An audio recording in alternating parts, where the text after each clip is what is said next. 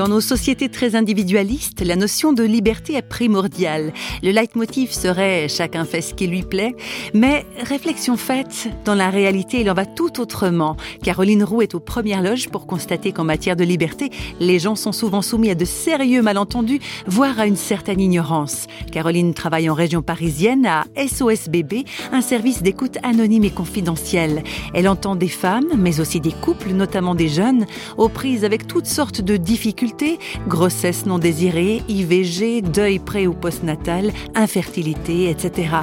Alors dans une société où on met tout le temps en avant le choix individuel, comment se fait-il que sur les questions de maternité, qui devraient être un événement naturel et heureux, les choses ne sont pas si simples et évidentes? Qu'en est-il de cette fameuse liberté? Caroline Roux propose quelques éléments de réponse. Ah, je dirais de quelle liberté euh, parle-t-on On n'est pas euh, simplement des individus, mais on est des êtres euh, en relation. Et c'est vrai que toutes les, actes, les décisions qu'on prend ont, des répercussions sur les autres. C'est un fantasme de croire qu'elles n'ont pas. Et là, quand on est sur ces sujets liés à la maternité, il y a le destin d'un être humain qui est en jeu. Et ça, les femmes le savent bien, les hommes aussi. Hein, mais c'est pas la même chose de choisir d'avoir un enfant quand on n'est pas enceinte que quand la grossesse a, a commencé. Et moi, je suis très frappée de voir des femmes qui viennent euh, nous voir après un avortement et qui disent je, ne comprends pas euh, ce qui se passe en moi, je me sens mal, mais pourtant j'avais choisi. Mais j'avais choisi sans avoir peut-être eu aussi euh, toutes les, les, conséquences intérieures, parce qu'il y a quelque chose au niveau de l'inconscient hein, qui se passe, et les, femmes ne sont pas toujours très au courant que ça pourrait leur faire mal en profondeur. Donc, vous voyez, la liberté, c'est pas si simple. je dirais aussi, notamment chez les plus jeunes, c'est cette relation dans l'union sexuelle, on ne se rend pas compte aussi combien ça peut toucher en profondeur euh, les hommes, les femmes, et on n'est pas euh, des Kleenex qu'on peut jeter.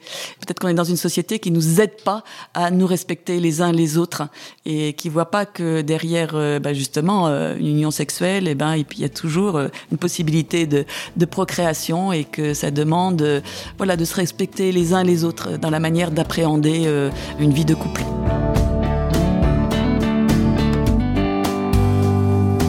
Le mot respect revient souvent dans la bouche de Caroline Roux.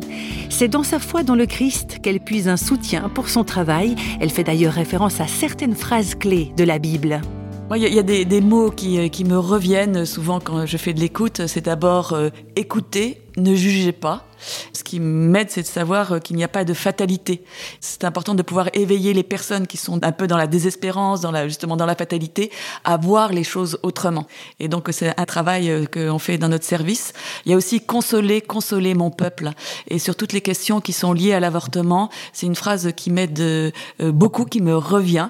Euh, souvent, les femmes ont vraiment besoin de consolation parce que elles ont été face à des problèmes, on peut dire cornéliens. Euh, elles ont pu se retrouver seules, elles peuvent regretter après.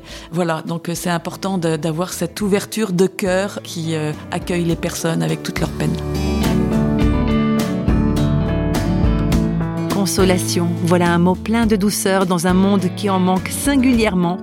La consolation, en donner, en recevoir, c'est tout un programme.